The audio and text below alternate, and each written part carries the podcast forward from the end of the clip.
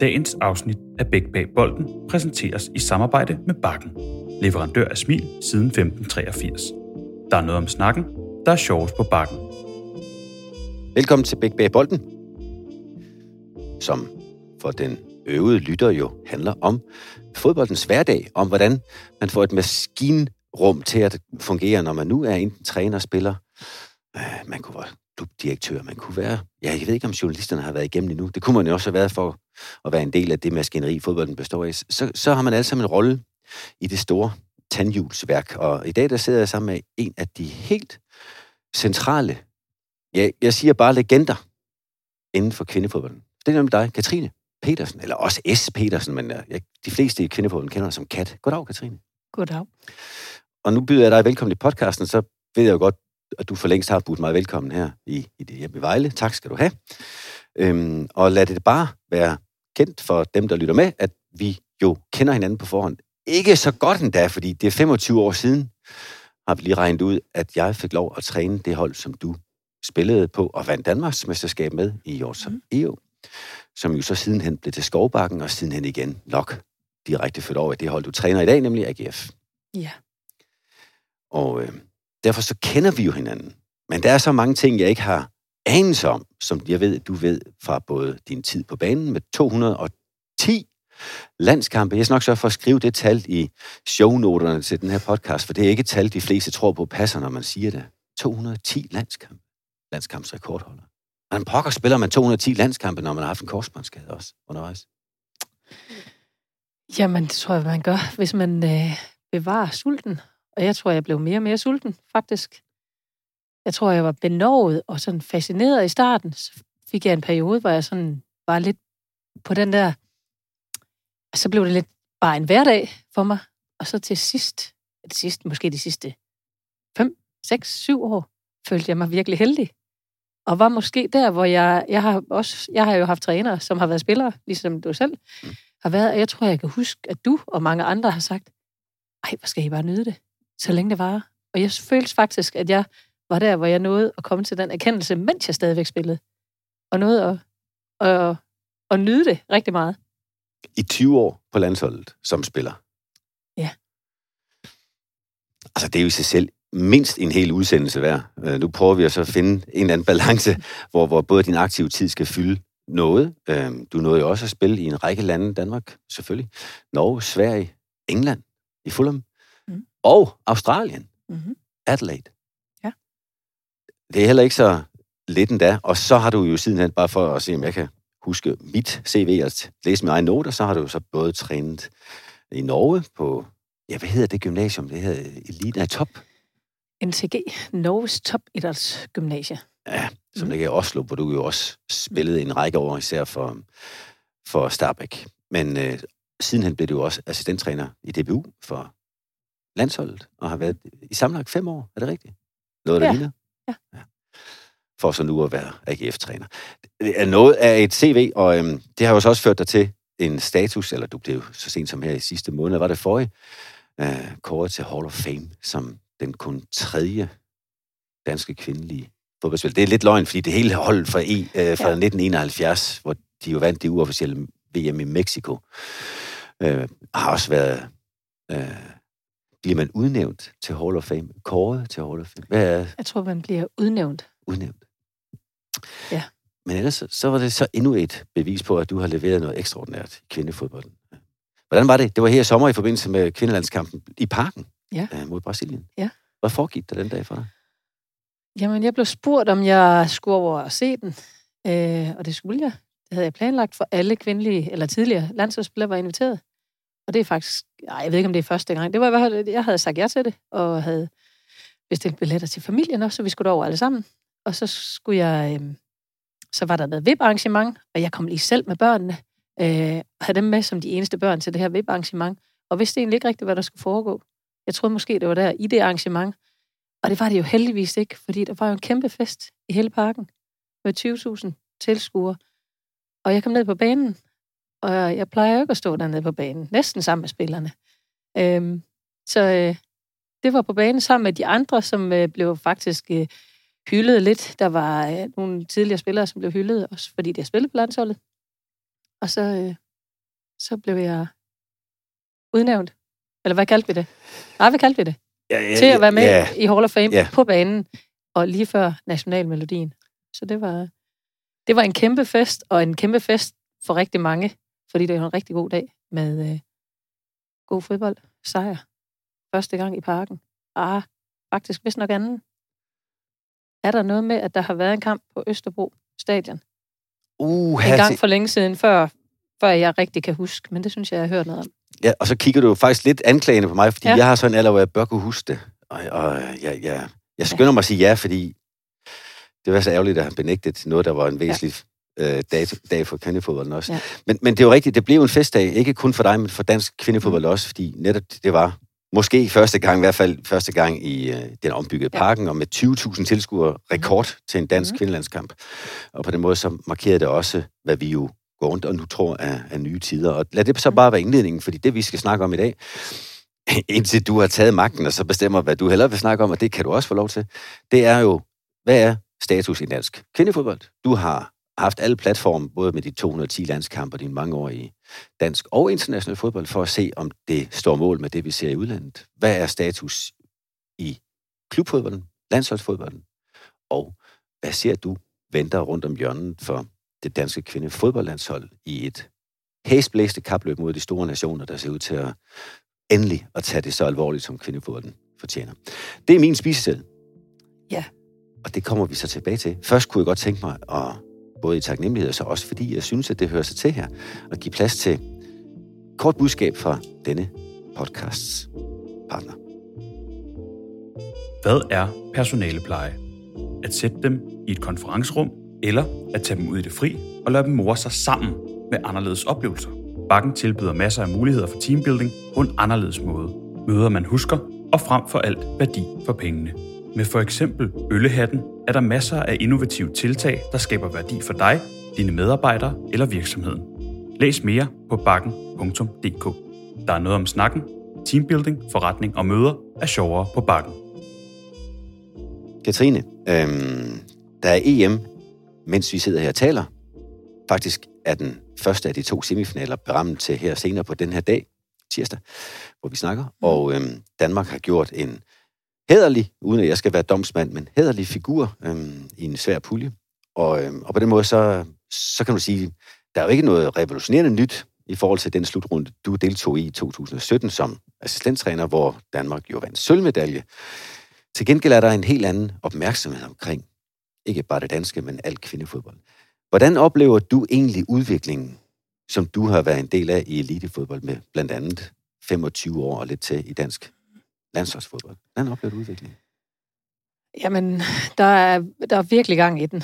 Udviklingen er, er i fuld fart, og hvis vi skal starte med status, som du nævnte lige før, så, så er vi jo der, hvor Danmark ikke længere er med til EM. Øh, er blevet slået ud af en hård pul i, i, den, i hård konkurrence i deres pulje, men hvor vi de to foregående EM-slutrunder har vundet vundet medalje.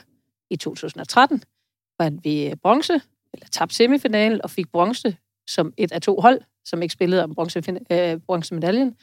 Og i 2017, hvor vi øh, var i finalen og tabte til Holland og fik sølv. Så det har jo puttet os på øh, Europakortet i hvert fald. Øh, vi har ikke været med til det seneste VM. Det er lidt længe siden, vi har været med til VM. Men udover vores resultater øh, i Europa, som har puttet os på Europakortet, så har vi også store profiler i de store ligaer. Og det synes jeg, det, øh, det har sat os i en, i en position, eller fået os i en position, hvor man tænkte at også, at Danmark godt kunne gå videre for puljen, også selvom de var i en, en svær pulje med blandt andet Tyskland og Spanien. Så status er, at vi er et lille land stadigvæk, øh, med store navne, store profiler, og et rigtig godt landshold. Du nævner, at, at vi har store profiler, som også spiller, øh, og flere af dem heldigvis også fast, men dog ikke alle, i meget store ligaer, altså store klubber i store ligaer. Det er i sig selv jo en relativt ny ting øh, i kvindefodbolden. Altså at for eksempel, at det er Barcelona i Spanien, der sammen med Real Madrid er de dominerende, eller at Juventus er seriemestre, altså flere gange træk ned i, i Italien og så videre, og at Lyon i mange, mange, mange år jo faktisk har været, altså som jeg også har hørt i en tidligere udsendelse, som kan findes i den der podcastrække med sine Brun, der på det tidspunkt spillede i Lyon, at, øh, at de jo nærmest havde lige vilkår. Måske ikke mm. økonomisk, men dog i forhold til prioritering øh, med herrene i, i Lyon. Så man har set en enorm opblomstring i nogle af de store landes ligaer og prioritering i, i de store landes bedste klubber. Hvordan ser dansk fodbold ud til at være rustet, rustet i sådan et kapløb? Jamen, der er vi øh, en lille smule efter. Det, og det må vi erkende, at vi er. Vi har øh, altså alle de, jeg vil ikke engang sige de, øh, de store herreklubber, for alle de store klubber, vil jeg hellere kalde det, alle de traditionsrige klubber rundt om i Europa, ikke alle sammen. Mange har kvindehold nu også. Og hvis vi kigger på, øh, på for eksempel Champions League de sidste to sæsoner, så alle dem, ja, måske, måske var der e-, et hold i sidste sæson, som ikke var fra en, øh, fra en af de traditionsrige klubber. Alle kvartfinalister øh, i det her år var også fra, fra store traditionsrige klubber. Og der har vi jo i Danmark øh, stadigvæk lidt at gå på. Der er nogle klubber, øh, som har kvindehold, blandt andet AGF, og der er også øh, flere klubber, som ikke har. Og øh, jeg tror, jeg tror, at det er øh, det, det, vi vil se i fremtiden. Det er jeg helt sikker på. Om, om nogle år, så er det, øh, så har øh, traditionsklubberne. Kvindehold også, fordi man har set, at det er, det er, det er fremtiden også, fordi der er så meget, der er så meget potentiale, der er så meget gang i den udvikling nu øh, i kvindefodbold nu skal det jo ikke gå ud på mine noter i sig selv, men lige præcis det der er fremtiden i dansk fodbold, vil jeg jo gerne vende tilbage til, fordi det, øh, hvis du kan hjælpe mig til at forstå den, øh, så, så tænker jeg, at jeg personligt er godt hjulpet. Det kunne også være andre, var nysgerrige på det, med den nyvundne interesse, som der ser ud til at vokse ud øh, af blandt andet den her hjemslutning. Men, men inden vi kommer så langt som til det, der var engang, nu sagde du, at de otte kvartfinalister var fra europæiske topklubber. Øh, og vi, det kan jo være, du kan, jeg kan ikke huske dem alle sammen, Bayern München, Wolfsburg øh, hører til dig i den. Ja, Lyon, øh, Barcelona. Ja, selvfølgelig, og man ser også flere og flere engelske hold vokse ja. i, i det Sjovt nok de steder, hvor der er i forvejen meget stor økonomi, altså Chelsea's mm. hold, som jo er øh, også en international magtfaktor, og vi kender det også med Pernille Harder derovre, en, en klub, som også satser økonomisk meget i det. Øh, Liverpool er lige rykket op, lagde jeg mærke mm. til her forleden, og vi har United og City, øh, som, som er store øh, kompetente Arsenal selvfølgelig også. Øh, du har selv spillet over i Fulham, som, som jo i herrefodbold måske er lidt på anden række, men mm. i kvindefodbold var på første. Nå, men der var en gang, hvor øh, de danske klubber også klarer sig fornuftigt, inden man lavede Champions League gruppespil, men klarer sig godt i europæiske turneringer. Fortuna Jøring. Gjort så jo en sjældent gang, og Brøndby i, i en årrække klarer sig jo fornuftigt. Mm. Er det ved at være et overstået kapitel, eller hvad? Nu så vi HB Køges danske mestre, de akkurat kom med, og, og flot var det jo i, i gruppespil, men man fik mange, altså virkelig vandt meget erfaring, og flere erfaringer end point mm. i hvert fald. Ja, altså det, vi har jo vi har haft to gode hold i mange år i Fortuna Øring og, og Brøndby, som har klaret sig til 8. delsfinale, måske endda kvartfinalen, og, og helt tilbage. Fortuna har I været i finalen øh, også. Og, øh, og jeg tror, at jeg tror, at HB Køge igen, de ruster op. Det ved jeg, fordi vi skal, vi skal også møde dem. Og, øh, og de har jo, øh, de, de satser jo øh, rigtig meget på deres kvindehold. Og jeg tror, vi vil se, vi vil fortsat se, at det er de store klubber, der, der går langt i Champions League, fordi det er nogle helt andre kræfter, der er i, øh, i spil, når man, øh, når man har fuld tid. Altså når man har spillere på fuld tid, som kan både træne, træne bedre, ikke nødvendigvis bedre, om øh, heller ikke nødvendigvis mere, men i hvert fald har mere tid til også at hvile og få, få de andre ting til at fungere, som skal fungere i en hverdag med, med fodbold på høj plan. Og og det er det, som er den økonomiske forskel på nogle af de store europæiske, hvis ikke hele ligaer, så i hvert fald de store klubber, som vi nævnte før, og så de vilkår, man har i dansk fodbold. Altså, hvis du prøver at tage mig lidt igennem den rejse, som der har været for danske kvindelige fodboldspillere. Fordi jeg kan jo huske, da vi to mødte hinanden i Jorsøj EO i 97, 1997 skal det måske understrege. Øh, der kan jeg huske, vi øh, gik med telefonbøger for at samle penge ind til klubkassen. Vi solgte juletræerne, og det nu var sæson for det. Vi øh, betalte alle sammen en 20'er til bussen, når vi skulle køre budebane. Mm. Øh, og det var så nogle af holdlederne eller trænerne, der kørte bussen. I øvrigt, minibussen skal jeg så lige understrege. Og på den måde, så, så var det jo et, øh, et klassisk eksempel på, hvad foreningskulturen skulle bære. Men hvis vi vil kalde det elite idræt, så er det på grund af vores indstilling, ikke på grund af vores forhold. Altså, jeg husker også træningsbanerne, hvor vi tog i snakken her, inden vi begyndte at optage, genopfriske minderne om hundelorte, og, og altså hundelufter og, og skærmysler med dem, og i øvrigt også en dag, hvor vi kom til træning, og så havde nogen fra kommunen valgt at så vores træningsbane til med flintesten. Og altså, de vilkår var virkelig, virkelig miserable. Øhm, er det stadigvæk sådan, du træner du AGF, samme kommune, ja. samme kommune som Jorseo? Altså, vi har faktisk stadigvæk nogle hundelufter, ja. som jeg, jeg husker, jeg her forrige uge, så sprintede jeg ned og bad dem om, og fortalte dem i øvrigt, at de havde søde hunde, men bad dem venligst om at finde et sted og lufte deres hunde. Så det er ikke, øh, altså der er vores fodboldbaner jo ikke ligesom de er i England. Altså nu har du selv lige, du har lige fortalt, at du har også været til EM, hvor at se øh, kvinderne træne på Kings Meadow, på Chelsea's kvinders hjemmebane.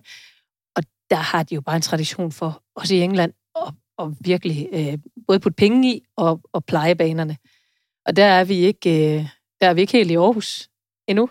Vi har, øh, vi gør en ekstra indsats med vores bane, både, som vi egentlig både træner og spiller på, fordi AGF er inde i tillæg til kommunen, som stadigvæk passer den og slår den to gange om ugen, så har vi AGF til at pleje den. Men, øh, men tilbage til, til det spørgsmål om, hvor, hvor er, hvordan er vilkårene? Altså, vi, vi har jo i mange år været her i Norden, altså i Skandinavien, været gode på træningskultur. Nok, øh, nok måske kommer det fra Norge, fra udholdenhedsidrætterne, vi har trænet meget. Vi, vi var tidlige med at træne fire til fem gange om ugen. Øh, det var Norge i hvert fald, begyndte, de begyndte også at træne om morgenen. Og det var så længe før, man trænede så meget i England for eksempel. Nu sagde, nævnte du lige før, at jeg spillede i Fulham, og det gjorde jeg i 2002-2003. Og dengang var de faktisk også, troede de også, at de kunne få en professionel liga op at køre. Det var i hvert fald planen i den klub, jeg var i, øh, med Mohammed Al-Fayed som chairman i Fulham. Men øh, men de, der var ikke flere klubber, der hang med. Og da, da klubben ikke længere ville satse, så, var det, så gik vi faktisk tilbage og skulle begynde at træne sådan noget tre gange om ugen, tre en halv gang om ugen. Og der har vi været, været tidligt ude i Danmark, og vi har trænet, øh, vi har trænet aften, altså så vi har haft studier og arbejde om dagen, og trænet om aftenen, i hvert fald fire gange om ugen, og så spillet kamp. Og den, øh, den formel har faktisk ikke rigtig ændret sig i mange år. Altså, hvor, hvor vi begynder at se i, altså, i de ligaer, som er professionelle, som er i øh, England og i Tyskland og i Spanien og i Frankrig, der, der er de ved at være fuldtidsprofessionelle i hele ligaen. Og det er vi ikke her i Danmark, så vi har stadigvæk trænet om aftenen. I AGF lavede vi det om sidste sommer, da jeg blev ansat. Vi lavede det om til, at vi har to professionelle dage om ugen, hvor vi træner tidligt, og vi træner to gange, Prøv lige at sige, hvor tidligt, for det hørte jeg før, det er for herrefodboldspillere meget tidligt. Ja. Vi vil jo have, altså ja, vi træner kl. 7.30, mm. og vi træner holdstræning 7.30, to dage om ugen, tirsdag og torsdag. Der kan vi bruge det timeslot, som er givet af det, der hedder ESA, Elitesport Aarhus, som er det elite, øh, eliteidrætssamarbejde, som, som er mellem kommunen og skolerne. Så vi har nogle spillere på vores hold, som går i gymnasiet, og som på den måde kan passe deres eliteidræt, altså deres fodbold, og deres skole samtidig. Så vi træner, øh, vi træner to eftermiddage, mandag og fredag træner vi eftermiddag, ligesom vi altid har gjort. Tirsdag og torsdag træner vi kl. 7.30, og så går vi ind og spiser, og så har vi møde, og vi har en træning igen lidt over middag. Men den træning lidt over middag, den kan dem, som går i gymnasiet, af gode grund ikke være med til. Ligesom vi også må gå lidt på kompromis og finde nogle gode løsninger og, øh, og løse de dilemmaer, der er for dem, som har arbejde, som nogle gange ikke lige kan få det til at passe. Men, men der er flere og flere i vores trup, som får det til at passe, fordi det er jo mega fedt. De føler sig også som fodboldspillere, mere end at, at de er sådan fyraftens fodboldspillere. Nu er jeg ikke ekspert i håndbold, men jeg forestiller mig, at det har været nogenlunde den samme vandring, der var i både herre- og kvindehåndbold i den tid, hvor det gik fra at være amatør til og nu have de fine forhold, som de har skabt sig der. Og jeg kender det i hvert fald fra herre fodbold, uden at vi skal blive ved med at sammenligne herre- og kvindefodbold. Det kommer vi nok tilbage til et par gange. Men, men der husker jeg jo også, fordi jeg også selv spillede fodbold i en periode, hvor man gik fra at være fyraftensproffer til deltids mm. over halv til heltidsprofessionel fodboldspiller, at man havde en periode, hvor der var simpelthen så mange spillere, der blev fanget mellem to stole. Altså, de ville gerne honorere klubbens større og større ønsker om at være professionel, men det kunne kun lade sig gøre ved, at de gik på kompromis med deres uddannelse eller deres andet arbejde. Og det at skibe det helt var ubærligt, fordi så god økonomi var der ikke i fodbold, så man kunne blive, altså leve af sit fodboldspil. Det må være nogenlunde den situation, du også oplever nu med, med AGF som, som eksemplet her. Ikke? Ja. Ser du for jer, at I, eller for dig, at I bliver fuldtidsprofessionelle alle? Altså, du, du er fuldtidsansat, men, mm. men ingen andre i din stab er vel, og, og, og spillerne som sådan, der er heller ikke nogen, der er det. Ser du, at det er en, en altså hvilken vej ser du egentlig jer gå fra to professionelle dage til at have en professionel uge? Altså der, hvor vi er med kvindefodbolden, det, det, det er jo noget der til i nogle af ligaerne, hvor de er fuldtidsprofessionelle, hvor de har øh, både god løn og også, også en god fremtid, og kan være længere tid, formodentlig, måske, hvis ikke det er hårdere at spille nu, end det var for, for nogle år tilbage, men, øh, men hvor de er fuldtidsprofessionelle. Altså lige nu, der hvor vi er i Danmark, og jeg diskuterede det faktisk også lidt øh, med Pernille Harder for ikke så længe siden, der tror jeg, jeg tror stadigvæk, at det er vejen frem, at vi i nogle år endnu i hvert fald skal tænke i dual career. Der er, der er, og det er der jo også i herrefodbolden, der er, øh, der er nogen, som ikke ender med at blive fodboldspillere, og som vil have godt af at, at have noget ved siden af. Jeg tror stadigvæk, at vi som fodboldspillere på kvindesiden øh, nogle gange kan blive bedre fodboldspillere af at have noget ved siden af. Men de skal gerne derhen, hvor vi kan prioritere fodbolden først, og hvor det andet kan tilrettelægges rundt om. Og det er det, vi prøver, både med samarbejde i, øh, lige i Aarhus har vi med AU Elite og med VIA Elite. Og det fungerer sådan, noget fungerer godt, noget fungerer ikke så godt, som vi gerne vil. Og jeg synes stadigvæk, at fodbold skal have mere, mere plads, og den skal have mere økonomi. Og jeg synes jo mange gange, at tingene går alt, alt for langsomt. Men der er, altså, der er fremskridt. Og, øh, og jeg kan huske, Pernille lige sagde, at hun ville bare ønske, altså hun ønskede jo bare, at hun skulle være verdens bedste. Og hvorfor skal vi satse på det andet også? Og der er vi måske som danskere også sådan, ja, men vi, har, vi skal måske lidt begge dele, og vi skal jo også have en uddannelse, og øh, for mange vedkommende er det også en rigtig god idé, og jeg tror stadigvæk, vi er der med kvindefodbolden, at det, at det, er, at det er passende, at man har noget ved siden af, men jeg vil gerne have større plads til at blive endnu dygtigere til at kunne altså til at kunne restituere bedre, til at kunne have et længere liv i øh, fodbold, til at kunne have en bedre hverdag, bedre vilkår, og, og fordi vi også ser nu, når vi ser på EM, de lande og de nationer, som har store ligaer, hvor de fleste, altså de fleste engelske landsholdsspillere spiller i den engelske, engelske liga, bortset fra tre, tror jeg, som spiller i Tyskland, i Spanien. Men det er et andet tempo, når vi ser øh, Tyskland mod Eng, eller øh, Tyskland mod Spanien, efter vi har set Danmark mod Finland, hvor ikke alle spiller i de største ligaer. Så der er forskel, øh, der er stor forskel på ligaerne, og om det er antallet af dygtige spillere, der spiller i ligaen, det er det jo selvfølgelig, men det er også et produkt af, at der over længere tid har været professionel tilstand, sådan så man har kunne, kunne tilrettelægge tingene ja. for fodboldspillere. Nu kunne man jo godt antage, at, øh, at hvis det nu skulle vise sig at være en fordel at være halvtidsprofessionel, så var der nok mange af de store ligaer, der valgte det og ikke nødvendigvis blindt blive fuldtid. Så der må være en fordel ved at være fuldtid. Så du nævner selv det tempo, der bliver presset op igennem øh, lidt forbedret træning og meget forbedret restitution. Og, og det er der ingen tvivl om, at vi også har set til EM, som du er inde på her. Og danskerne snakkede jo faktisk også om, at de måske havde for få kampe, blandt andet i de kvalifikationsrunder, hvor, hvor Danmark har det med at vinde komfort, komfortabelt, fordi der er få hold i toppen af Europa-eliten. Mm. Øhm, og derfor så mangler man de... Øh, skal vi sige, kampe i høj matchning. Det undrer mig i øvrigt lidt, fordi når så mange danske landsholdsspillere spiller i de store ligaer, så får de vel nogenlunde samme matchning til daglig, som, som alle dem, de spiller mod på landsholdet. Hvordan ser du det? Ja, altså det gør de der en spiller med, en, udes, en markspiller fra den danske liga, og to keeper fra den danske liga, og ellers så spiller de i udlandet. Ikke alle spiller øh, får nok får nok spilletid i de bedste ligaer. Det, altså, det, det gør, øh, det gør Pernille blandt andet, det gør Sande Troelsgaard, det gør Katrine Veje i Sverige. Men vi spiller nok ikke på de allerbedste hold i de bedste ligaer. Junge nok, spiller også meget i, i Juventus. Junge spiller, ja. spiller også næsten fuldtid i Juventus. Ja. Men vi har nok ikke nok spillere, der spiller øh, kontinuerligt, og nok spille minutter i de største ligaer. Men vi har mange, der spiller i udenlandske ligaer, hvor de også får, altså for det første, får de øh, fodbold på fuld tid. Øh, og det er, og og det er der mange, der har lyst til. Der er også mange, der ikke har lyst til at komme hjem igen efter det. eller på det. Ikke, måske ikke lige hjem, hjem at spille. De kan have sikkert lyst til at komme hjem, hjem igen på et tidspunkt. Men, øh, men fordi de har, altså, det er jo både et, et eventyr, det er, det er nyt for, for mange, efter at have været i dansk fodbold, hvor man har, hvor man har kørt det her dual career, eller i hvert fald været til fodbold, efter man har været på studie eller arbejde.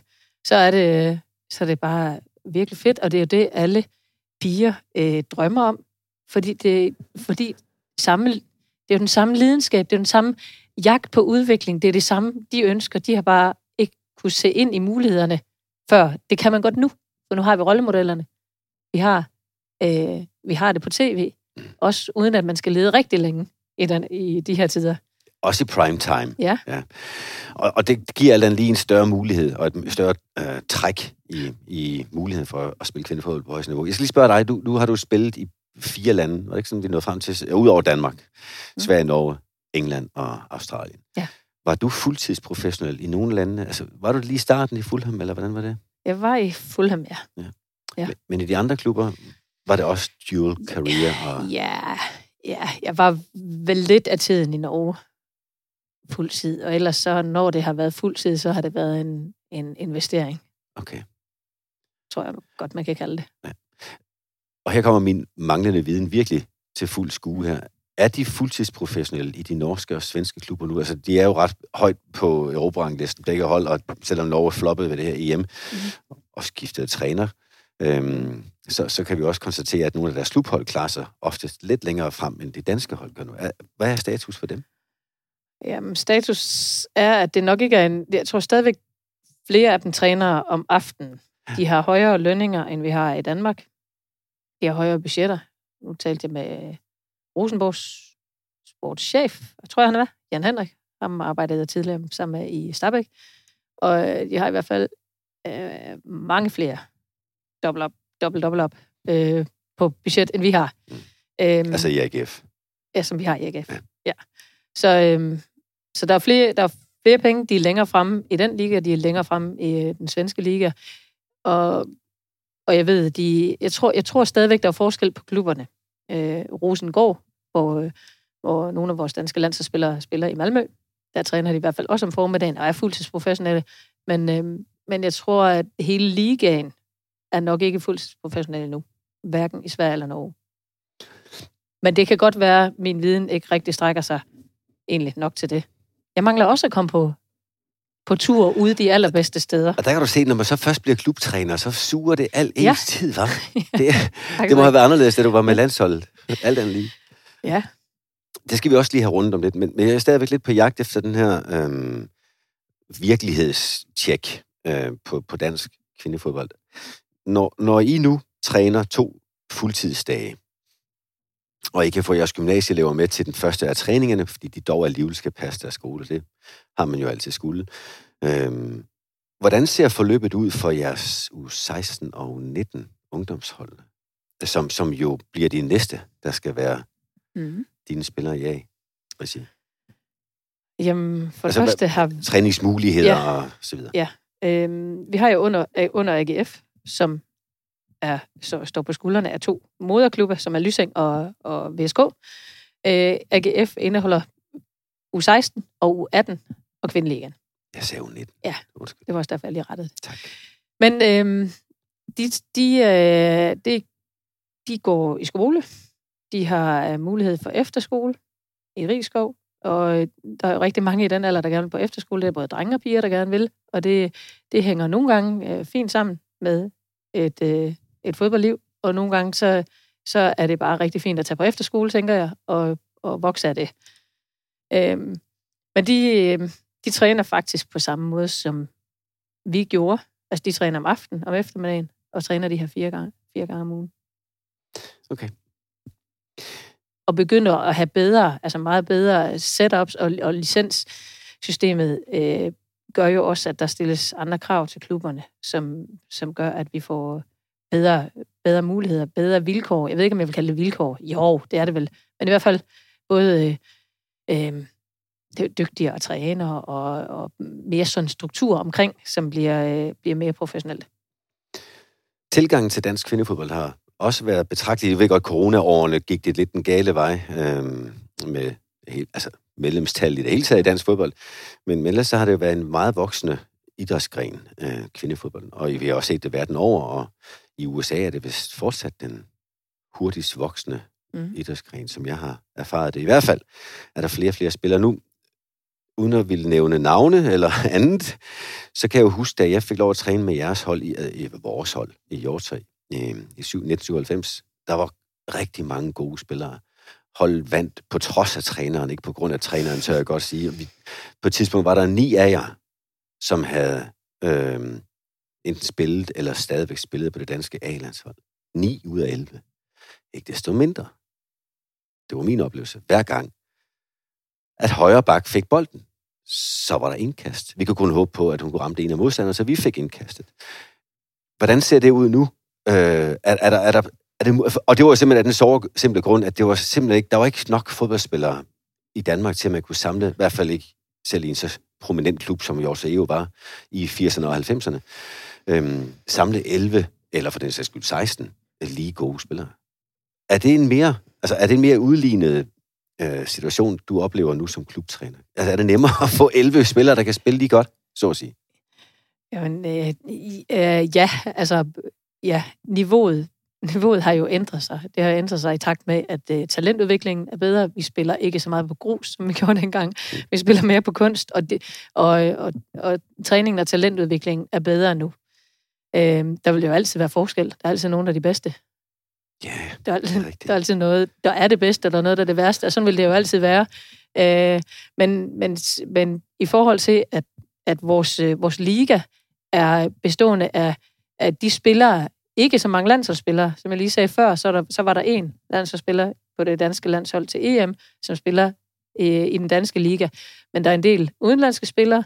Øh, Lars Søndergaard, landstræner, har nogle gange kaldt det en, øh, også en udviklingsliga, og det er det jo på en måde også, fordi de unge spillere, som spiller på vores ungdomslandshold, skal ind, træde ind i, i senere karrieren i vores, altså i det kvindeligaen i Danmark. Men, øh, men jo, den, den er, der er øh, dygtigere spillere. Der er spillere, som har spillet fodbold på længere tid og haft en helt anden fodbolduddannelse.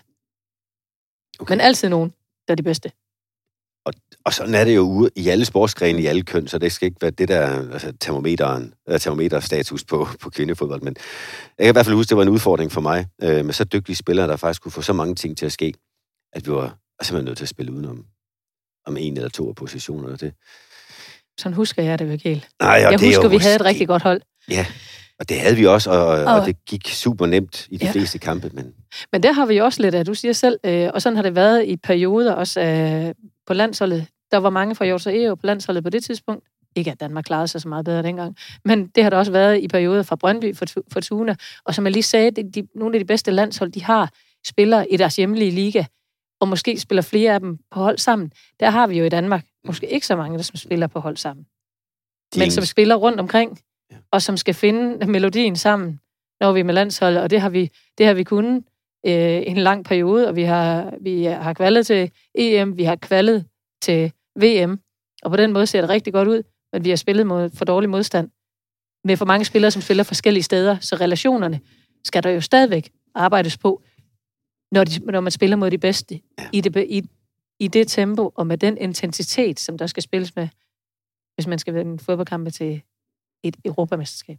Og det er svært at opnå i en liga, hvor, hvor der er så mange, der skal nå at passe fuldtidsarbejde eller i studiet ja. ved siden af. Det, det, det tror jeg, vi alle sammen kan forstå. Det der, og det her, huha, det er lidt ærgerligt allerede nu at spørge om det, fordi vi skulle helst være gode venner, indtil vi når rundt om alle emnerne. Men jeg kan da huske, Altså, vi to har en enig præmis, vi er enige i præmissen om, at vi skal ikke sidde og bruge dagen på at sammenligne kvindefodbold med herrefodbold, fordi, og, og hvilken glæde skulle det gøre, og hvorfor skulle man i øvrigt øh, ikke sammenligne med en helt anden sportsgren? Og det, det er ikke det, vi er på jagt efter her. Men jagten på tempo, altså jeg kan da huske med vores Hjorts EU-hold, når vi skulle presses op i tempo, det var svært nok i den danske elitdivision, så måtte vi spille mod drengehold, altså U15. Vi snakker ikke U19, men U15-hold, og det er ikke for at tage noget fra os, der elsker kvindefodbolden, men for grund af nogle af de fysiske komponenter, så var det der, vi kunne blive presset i tempo. Og vi kunne sagtens tage til VRI's U15-hold. Ja. Og jeg har også set det australske kvindelandshold spille mod, øh, og nu husker jeg ikke hvilket niveau, men jeg tror, det var herre U17. Øh, australsk kvindelandshold, som i øvrigt er i verdens top 10, tror jeg i hvert fald, og pænt godt med deropad. Øh, da, danskerne slog den vest, eller... Oh, nu skal jeg passe på her fra landet. Jo, I hvert fald spillede jo, de for på, nylig. Hor- på, i Horsens. Ja. ja. Ikke desto mindre. Øh, og her kommer jeg ud på lidt dybt vand, men hvis man nu gerne ville presse det tempo højere op, hvorfor er det så ikke en mulighed? Hvorfor spiller vi så ikke mod nogen, som uagtet at det ikke er dem, vi skal spille slutrunde mod, ikke kunne presse os i tempoet? Al- Altså, Jamen for, det, ja, ja, kom. for det første, så er det så en uendelig ligegyldig sammenligning. Og det har du jo også netop nævnt. At sammenligne, øh, sammenligne os med... Øh, og, det, og det lyder så åndssvagt, sammenlignet os med U17 eller U15. Men jeg har jo jeg har valgt altså, mange gange at, at tænke på den måde, og sige det også på den måde, at vi er pisse heldige. Vi kan, vi kan spille mod U17. Hvis vi med landsholdet spiller mod U17 Liga, så vil vi spille lige op, eller måske endda tabe. Og det har vi også gjort. Vi har gjort det før. Jeg gjorde det i hvert fald selv med, med landsholdet som spiller før øh, 13, slutrunden, i, altså 2013. Og øhm, vi, har, vi har faktisk ikke gjort det. For, vi gjorde det ikke før 17, og vi har ikke gjort det i den tid, så vidt jeg lige husker. Øh, jeg har været assistent på landsholdet. Vi gør det nogle gange med klubhold. Barcelona, som jeg, det passer faktisk ikke. Jeg har været på studietur. Jeg har været i Barcelona. Og, øh, og der talte vi med træneren, og de matcher sig ikke mod et af Barcelonas egne hold, men med et lokalt hold. Og de har fundet et hold, som de, som de altid matcher sig mod, som de i starten tabte til, og som de kom til at spille lige op med, og som de nu vinder over. Og det gør de ikke til noget stort nummer. De gør det ikke officielt. De gør det, det er ikke, fordi de gør det hemmeligt, men det er ikke sådan, de flasher med det, eller øh, skriver en masse om det, fordi, fordi det er ude i folks øh, opfattelse rundt om, så, så bliver, det, bliver det bare set på som, hvor latterligt. Men det er ikke latterligt. Fordi det er, det er god match, det er god matchning, og det, er, det samme gælder, gælder jo i håndbold. Da jeg arbejdede på Vejle Idræts efter skole, der kom Esbjerg også og spillede håndbold mod, mod de øh, 16-årige U16, eller hvad det var, U15 U16. Drengene spiller håndbold. Og det er god matchning. Og det kan vi sagtens bruge, og det skal vi da bruge. Men at sammenligne det ellers, eller synes, at det er, ej, det bliver også for dumt. Det er ikke for dumt. Det, der kan være svært, det er at finde en god modstander, som passer, som man får en god kamp ud af. Ja. Fordi der kan være nogle, øh, der kan være noget fysik, som enten er de for små, og, eller så er de for store, og løber bare for hurtigt i bagrum. Men man skal finde et hold, som, som er godt spillende, som er taktisk dygtig, fordi der, er vi, der synes vi jo selv, at vi også er, er som minimum på højde med dem. Men, øh, men det, er, det, er god, øh, det er god træning for os. Ja, Så jeg ved ikke, om det var svar på det var spørgsmålet. rigtig dejligt og godt svar, og, og for det første så glæder jeg mig meget over, at det er jo nyttesløst at sammenligne. Det var heller ikke det, jeg var ude i. Det var bare for Nej. at sige, hvor finder man det tempo, hvis ikke man kan invitere eng- det engelske landshold over og spille mod Danmark tre, tre, tre gange om året. Så Ja. ja. hvor, hvor kan man finde det tempo? Og det kunne man nogle gange i egen baghæng. Det kan man, hvis man har nok dage med landsholdet, og ellers så skal man finde de træningsmodstandere, som man gerne vil møde, og der har vi jo, altså på grund af, at det var kvalifikation, spillet mod nogen, der var for dårlige. Ja. For det er nemt at spille godt mod Mal- Malta. Men man skal spille er i mod hvert fald og nemt at vinde spille mod Malta for at komme til EM. Ja, det skal man. Øhm, mit næste spørgsmål, som, som jeg selv synes også er sådan lidt øh, kras i det, det er... du kan godt høre, at jeg ikke er journalist. øhm, og gud bedre det. Øhm, jeg, jeg noterer mig, at det danske kvindelandshold fik medaljer i 13 og sølvmedaljer, altså bronze i 13, sølv i 17, og selvfølgelig ikke var med til EM, øh, VM i 20, og selvfølgelig 19. Ja, 19 ja, og ja. selvfølgelig kommer nu her, fordi det er jo som en konsekvens af den landsholdskonflikt, hvor det danske landshold jo missede en afgørende kamp, og i øvrigt også fik, noget, fik vi fratrukket nogle point, tror jeg, ovenikøbet af UEFA øhm, som straf. I hvert fald øh, skulle jeg spille mod Sverige, det er ikke sikkert, at vi har vundet den, men, men det, Skulle have spillet mod Sverige, ja. Ja. Spillede den ikke, Nej. og fik så ikke point. vi nøjes Ja. med ikke at få de point, vi har Ja. fået, hvis vi har vundet. Ja. Og jeg, jeg, jeg husker det det som en straf. Kampe. Pointen for mig her, det er, vi kom ikke til VM, og fik ikke slutrunde øh, erfaringen fra VM, og vi fik heller ikke øh, sidning efter de forventede point, eller den deltagelse, som man kunne have brugt til at have været blandt de otte øverste sider, altså fået Italiens sidning til det igangværende EM, som var sidet i lag 2, og vi blev det bedste i lag 3, og fik en meget svær pulje med, med som vi nu husker med, med Tyskland og Spanien, som, som de øh, brokker, vi ikke kunne overvinde. Og Mm. mm. spørgsmål kommer her. Ser du en sammenhæng mellem manglende slutrundeerfaring og at vi er slået ud af EM nu, og så den spillerkonflikt, landsholdskonflikt, som, som kostede måske en halv fodboldgeneration deres landsholdsmulighed. Ja, så der er jo en direkte sammenhæng mellem konflikten og at vi ikke kom til VM. Eller vi havde i hvert fald dårligere forudsætninger for at komme til VM, for vi, fordi vi ikke fik de point, vi kunne have fået, hvis vi havde spillet mod Sverige. Og, øh, og et hold som det danske landshold, hvor der jo ikke er nogen nu, der har været med til en VM-slutrunde. Det er klart, at slutrunder, det giver erfaring. Det gør ungdoms, øh, altså ungdomslandsholdenes slutrunder også. Det giver masser af erfaring at være til slutrunder, fordi det er ikke så nemt igen at være til slutrunder og præstere, hvis du aldrig har været der før. Og det havde vi en god del, som ikke havde været før øh, på landsholdet i år. Øh, der var en del, der havde været for, for fire år siden, ja, fem år siden med, med 17. Øh, så øh, om det, har en, altså, om det har en direkte konsekvens, det har jo den, altså spillerkonflikten havde jo den konsekvens, at vi missede noget momentum, som, som var efter slutrunden i, i Holland i 2017, hvor der var rigtig meget hype omkring holdet. Vi havde gjort det godt, vi var i finalen, øh, og skulle have spillet for fuld hus i Horsens, kan jeg huske, og, og mod Holland, og den blev aflyst. Og så, øh, og så gik den øh, konflikt videre ud i efteråret, og, hvor vi missede den kamp mod Sverige. Øh, det, var, det var selvfølgelig det var mega ærgerligt, at der, at der røg noget af det sportslige. Spillerne fik bedre vilkår. Ja, fordi det ja. er selvfølgelig det næste spørgsmål. Hvad er så opsiden ja. af det? Ja, og det er jo det, der er svært. Altså nu var jeg, jeg var, jeg var ansat ved DBU. Jeg havde tidligere været med til at være spiller, og været med til at snakke med den udskældte Mads Øland, som, øh, som, fordi vi synes, det var svært. Altså jeg har, jeg har skrevet breve til Jim Stjerne Hansen, tidligere øh, generalsekretær DBU, og skrevet, skal vi ikke have bonus i den her slutrunde? Og underskrevet den med nogle af os, der var i spiller, spillerrådet, eller hvad det nu var og lavet en udregning, og hvordan kunne det være, og bare fået sådan klart, nej. Og så, så vi har jo forsøgt at forhandle nogle gange før slutrunder, hvor vi, hvor, hvor vi har kigget til nabolandene, hvor vi har kigget til Norge og Sverige. De får bonusser i forbindelse med deres kvalifikation, i forbindelse med deres slutrunde, og vi fik ingenting.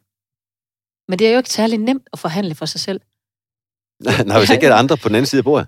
nej, hvis ikke er nogen på den anden side af bordet. Så... Nej, og heller ikke hvis dem på den anden side af bordet bare siger nej, mm. fordi I tjener ikke nogen penge ind til os. Så hvad, hvad skulle vi så sige? Vi ville jo stadigvæk spille. Det var ikke sådan, vi sagde, så ville vi ikke spille, fordi vi ville jo gerne spille. Vi elskede at spille, og vi, øh, vi ville gøre alt for at spille på det landshold, som skulle ud og præstere i Europa eller i verden. Så vi var, jeg var med til, tilbage til, til tråden her, jeg var med til også at få, os, øh, få Spillerforeningen til at forhandle for os kvinder på landsholdet. Og det var jo det, der skete i, i forbindelse med konflikten.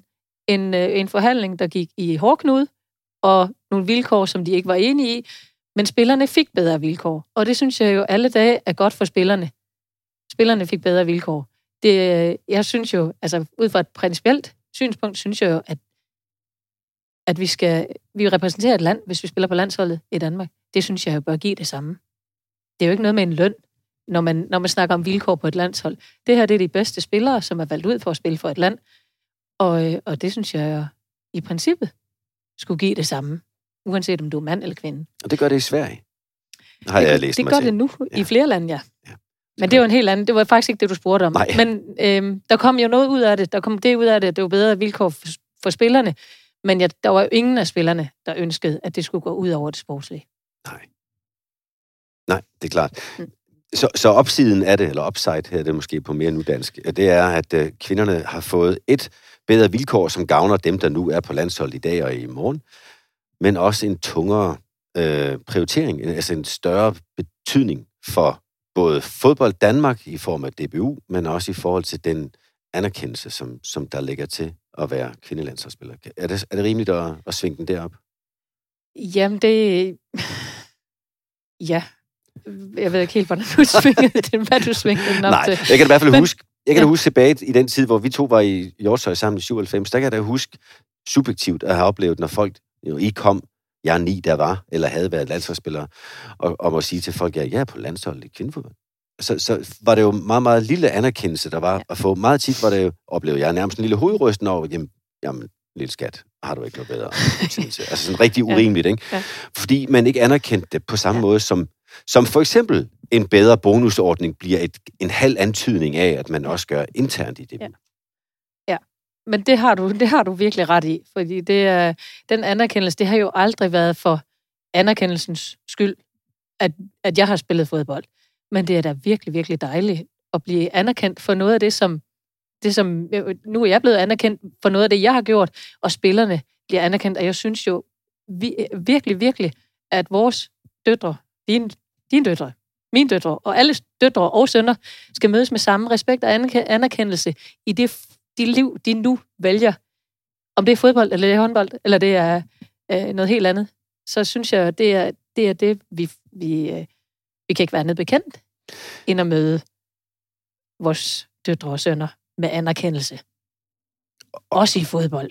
Jeg er så enig og glad for, at du siger det, men er det i øvrigt ikke mænd? Og er det i øvrigt ikke også en af de øhm, øh, sidevogne, der følger med kvindefodbold? Altså, det, er der en risiko for, at kvindefodbold ikke bare er en sportsgren, men også bliver symbolpolitik i forhold til, at den øh, historiske ulighed, der har været mellem mænd og kvinder, bliver synliggjort, når man nu spiller fodbold under forskellige bevågenheder, forskellige honorering, herunder bonusser fra DBU, som du siger.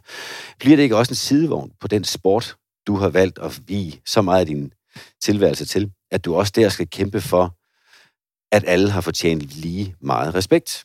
Altså, det tror jeg ikke, man tænker på i minigolfunionen eller andet. Altså, men fordi at kvindefodbold ligger så meget i skyggen af en mm.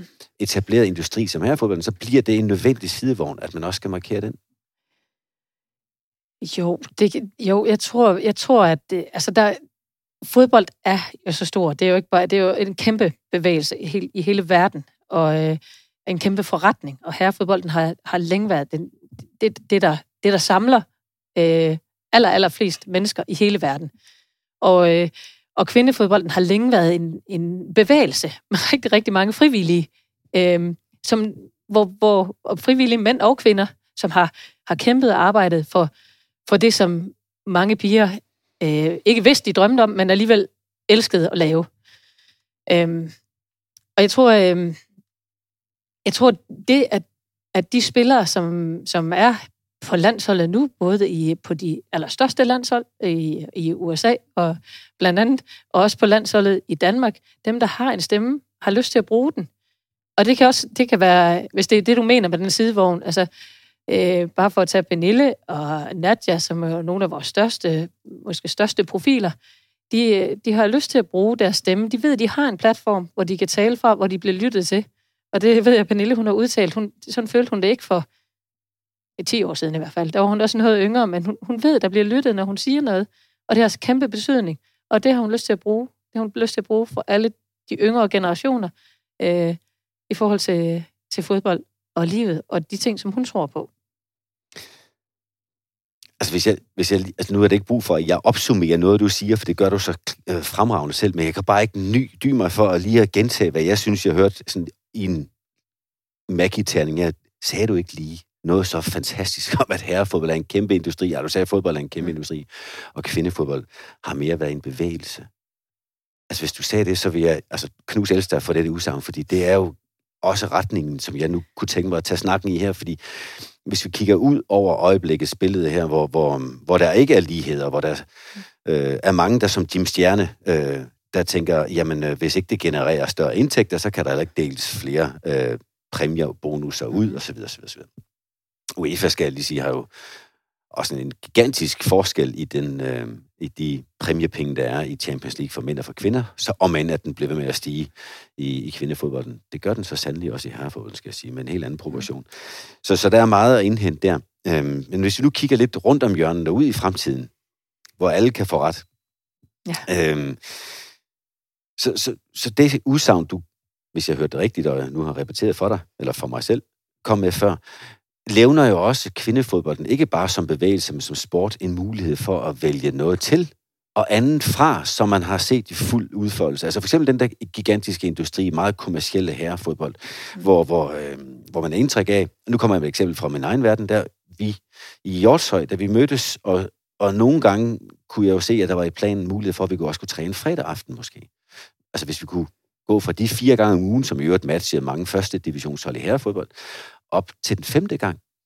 Så, så, så tænkte jeg, så kunne vi blive bedre. Så fik jeg jo den reaktion fra nogle af jer, de fleste, som jeg husker det, sagde, det vil vi gerne. Og nærmest, tak, vil vi bruge mere tid på, at vi kan blive dygtigere. Mm. Hvor man i herrefodbold, og nu egner det her sig jo ikke rigtigt til podcast, som ikke har billeder med, men i herrefodbold, det første du i hvert fald møder, hvis du siger, at vi skal træne næste gang, det er en fremstrakt hånd, og du siger, så skal jeg have nogle penge for det. Mm. Altså, for at gøre mig umage. Med afsæt i sætningen om, at kvindefodbold har i mange år været en bevægelse, velvidende, at det også har været en bevægelse mod ulighed og for ringe vilkår, så kunne jeg godt tænke mig at spørge, giver det ikke en mulighed for at øh, fortsætte kvindefodbolden i en retning med afsæt i bevægelse og væk fra hyperkommercialisering, hvor, hvor milliardærfodboldspillere køber en ø til deres agent i fødselsgave, i stedet for en mm. cykel, som alt rimeligt vil være? Altså, jo. Altså, jo. jo, på dit spørgsmål. Ja. Øh, jeg synes jo, ja, det er jo ikke fordi, jeg mistænker herrefodboldspillere for ikke at have passion eller lidenskab for deres idræt. Det ved jeg jo, at det, det har de, de, alle spiller jo. Det tror jeg. Det vælger jeg at tro i hvert fald. Alle spiller fodbold, fordi de elsker at spille. Så er jeg med på, at lønninger kan gøre noget, og at det kan gøre noget, noget som ikke er særlig øh, sympatisk. Og, og den, den vej er vi jo langt, så langt fra i kvindefodbolden at være, være forkælet på nogle områder. Øh, så jeg håber, at, at, vi, stadig, at vi kan bevare noget af, noget af den øh, ydmyghed og, og, og den lidenskab og den, øh, den lyst til at spille fodbold for noget andet end den anerkendelse, som, som vi heller ikke har fået så meget af, men som spillerne nu alligevel får noget mere af. Og jeg synes jo kun, at det er, det er, det er på sin plads at anerkende, anerkende fodboldspillerne for, for den... Øh, for den indstilling og elitære tilgang, og det, som de, øh, det, som de præsterer. Fordi det er, det er kæmpestort. Vi har, øh, vi har så mange dygtige spillere, som, som bruger hele deres, hele deres liv og tilrettelægger hele deres liv efter fodbold. Men jo, hvis vi kan bevare, altså hvordan kan man bevare øh, noget af øh, noget af det, som vi har i, i noget i kvindefodbolden, eller i, i, i det, som, som ikke er kapitalistisk og ikke er, øh, ikke er usympatisk. Hvordan kan vi bevare det? Selvom vi vil have bedre, gerne vil have bedre vilkår. For vi, vi råber jo også på bedre vilkår. Vi vil gerne have bedre vilkår og bedre muligheder og øh, bedre træningstider og bedre græsbaner og øh, alle de ting vil vi gerne. Fordi vi gerne vil kunne spille bedre pas, eller flere pasninger, bedre pasninger, bedre fodbold. Øh, så, så, så der skal ske noget, men vi vil gerne øh, bevare, jeg ved faktisk ikke, hvad, hvad hedder det? Vi vil gerne bevare øh, det gode. ja, og, og jeg sidder heller ikke her og tror, at jeg skal holde fast i en tidsboble, og, og, og det vil jo være kendetegnet for mange ældre mennesker, og dem har jeg ikke så travlt med at blive i hold, på hold med endnu. Men jeg kan da bare huske, at de bedste busture, jeg har haft i 35 år i professionel fodbold, det var da med jer piger på vej hjem fra en kamp. For faktisk den sags skyld også nogle gange på vej til en kamp. Og det kan godt være, at jeg blev lidt træt af Birte Kær en gang imellem, og, den knaldrøde gummibåd. Men, men mage til kontakter, begejstring og opmærksomhed og nærvær, kan man ikke finde i en herrebus, hvor folk sidder med hver sin gang, var det en mobiltelefon, nu er det større og større skærme med mere og mere lydudstyr, og, og kobler sig ind i sin egen lille verden. Øh, jeg ved ikke, om det har overhalet Birte Kær også i kvindefodbold, men, men den vilje til nærvær, vilje til, til fællesskab, som jeg i hvert fald nåede at møde, var, var en, en, en urkraft i kvindefodbold, som, som var ved at dø ud i noget af det her fodbold, jeg har oplevet på topniveau. Ja. Altså det tror, det tror jeg jo er et øh, spørgsmål om ledelse, også i det vi, det, vi laver. Hvis vi, hvis vi tror på stadigvæk, at øh, toppræstationer i holdsport, det handler om fællesskab og om at, om at være sammen, om at være gode sammen, så er der jo noget af det, som skal, skal øh, som hele tiden skal dyrkes, og som, som vi som træner og leder og spillere skal i fællesskab skal, skal få til at fungere. Også med bedre vilkår. Fordi bedre vilkår er bare et, øh, er bare et faktum, at det må, det må til, for vi kan, ellers, så, ellers så lever vi i en tidsboble og tror ikke på, at, vi, at, øh, at tingenes øh, udvikling øh, virker. Og det gør det jo både, altså, både teknologien og, og, og altså, hvad, hvad vi ser i, øh, hvad vi ser af, af, af statistikker og de hjælpemidler, vi har i forhold til at, at gøre spillet bedre og gøre spillerne bedre og uddanne spillerne, øh, dem, dem bruger vi jo. Øh, og, og så, så vi skal jo bruge alt det, som vi kan, men, men der er stadigvæk noget om, at vi er mennesker og grupper, der skal præstere sammen. Ja. Og, og, øhm, og vi skal have lige vilkår, og så skal vi glæde os over alle de forskelle, der i øvrigt også, altså differentiering som, som begreb, kan give os øh, mulighed for at gøre det unikt. Jeg ved godt, at det her kan også komme til at lyde som om, jeg hylder noget, som er tilbagestående i, ud i vilkårene, og det er det bestemt ikke ment som, så jeg håber, du hører det anderledes. Men jeg vil bare, altså som udefrastående lige nu, i både herre- og kvindefodbold, råbe vagt i gevær, fordi når jeg har set flere og flere tilknappede, mere og mere sure, mere og mere selvhøjtidlige herrefodboldspillere, forsøge at vise deres egen professionalisme med hængende mundvige og dyb alvors tung mine, så vil jeg bare minde os alle sammen om, at de også startede som glade amatører. Og det er ikke for at vælge de glade amatørdage til liv igen. Vi kan bare huske, hvor vi kommer fra. Og lige nu er det ikke så skjult i den kvindefodboldudvikling, jeg ser, som det efterhånden kan være i herrefodbolden. Og, hvad vidt, og hvor, altså, hvor ville det være skønt med alle de KPI'er, som man kan stille op, og alt det, man kan måle på, og alt det copy-paste, der selvfølgelig ligger tilgængeligt for den blomstrende forretning, blomstrende sport, som kvindefodbolden er, og låne fra herrefodbolden, fordi de har flere år og flere økonomiske fordele på banen. Tænk sig, hvis kvindefodbold var de første, der lavede et glædes KPI, som man også målte på under en kamp. Tænk sig, hvis begejstrings-KPI'et også blev vigtigt. Og så, så, havde, så havde vi virkelig fået noget, som, som vi trængte til. Øh, øh, sagtens høre, hvor forstokket det lyder, som, som man, mande, mandesnakken i den her samtale, vi har. Men, oh, ja, men vi vil jo alle sammen gerne se begejstring. Det vil vi også, det vil vi jo, uanset om vi ser herrefodbold eller kvindefodbold, så vil vi jo gerne se, se, se tempo, vi vil gerne se glæde, vi vil gerne se, se begejstring, vi vil gerne se noget livligt. Øh, og vi vil alle sammen gerne se det med, med flere kameraer end et. For det er jo heller ikke noget hemmelighed. Det er jo også en af, et af de, øh, en af de forskelle, som er altså, uden at vi skal til at snakke om forskellene, for det har vi snakket om, at det er altså, nogle er så træls. Men, øh, men når vi, får, når, når vi spiller på Aarhus Stadion, og, og, og hvis vi havde flere end, jeg ved faktisk ikke engang, hvor mange kameraer de filmer med, når de filmer vores kampe, det er lidt dårligt. Men øh, det er ikke så mange som en Superliga-kamp, og en Superliga-kamp er ikke lige så mange som en Premier League-kamp. Men produktionerne bliver bare bedre, og det er bare 100 gange bedre at se på. Det er jo... Øh, øh, der ligger jo også rigtig meget i, når, vi, når, når kvindeligaen nu vises på tv, så var jeg faktisk der sidste år, hvor jeg tænkte, er det måske lidt for tidligt? Er der nogen, der vil se på det? Er produktionerne gode nok? Spiller vi på nogle stadion, som, som gør produktionerne øh, seværdige nok? Øhm, og der har faktisk været, øh, jeg tror, de har været overrasket, positivt overrasket over seertallene. Men, men det er jo også, det er jo også en del, for jeg kan da huske, jeg har set fodbold på et et medie, der hedder MyCuccio, med et kamera, som i øvrigt havde lidt regn på linsen. Og det er jo kun for specielt interesseret mm. at se sådan noget. Men, men at se øh, fodbold, det gør jo også noget ved, ved både tempoet og, og det at se et fodboldspil, hvis det er optaget med flere kameraer og højt nok fra, så, så ser det jo bedre ud. Og der øh. synes jeg faktisk, at UEFA skal have den ros, de for en gang skyld fortjener i den i gangværende EM-slutrunde, ja. hvor jeg synes, at det har været kvalitetsproduktioner for kampene. Når man mm. har stået på stadion, så har det virkelig været vægtet, altså på samme niveau, som når jeg har været til herre EM-slutrundekampe, ja. hvor, hvor um, før arrangementer, mm. vilkår under kampen for både spillere og gæster, er på, på samme skyhøje niveau. Og det, og det er jo den vej, der må gås, for at man også kan få den fulde hvad skal sige, fylde af ja. sin sport. Ja, for jeg tror da faktisk heller ikke, jeg synes, det var så fedt at se en Superliga-kamp fra sådan ground-niveau, eller hvad hedder det? det og sådan, øh, sådan, når det bliver præsenteret på den måde, når vi, når vi snakker om, hvad er det, er det, er det fedt at se kvindefodbold, hvor mange er på stadions, og sådan, så, så er der noget i forhold til teknologien, som vi lige snakkede om, og det produktionerne gør meget for, hvad det er for et spil, der vises. Og det betyder så også noget for den fremgang, kvindefodbolden kan have, som det vil gøre for alle andre sportsgrene, og som også har betydet noget for herrefodboldens fremgang, nemlig at øh, produktet bliver prioriteret.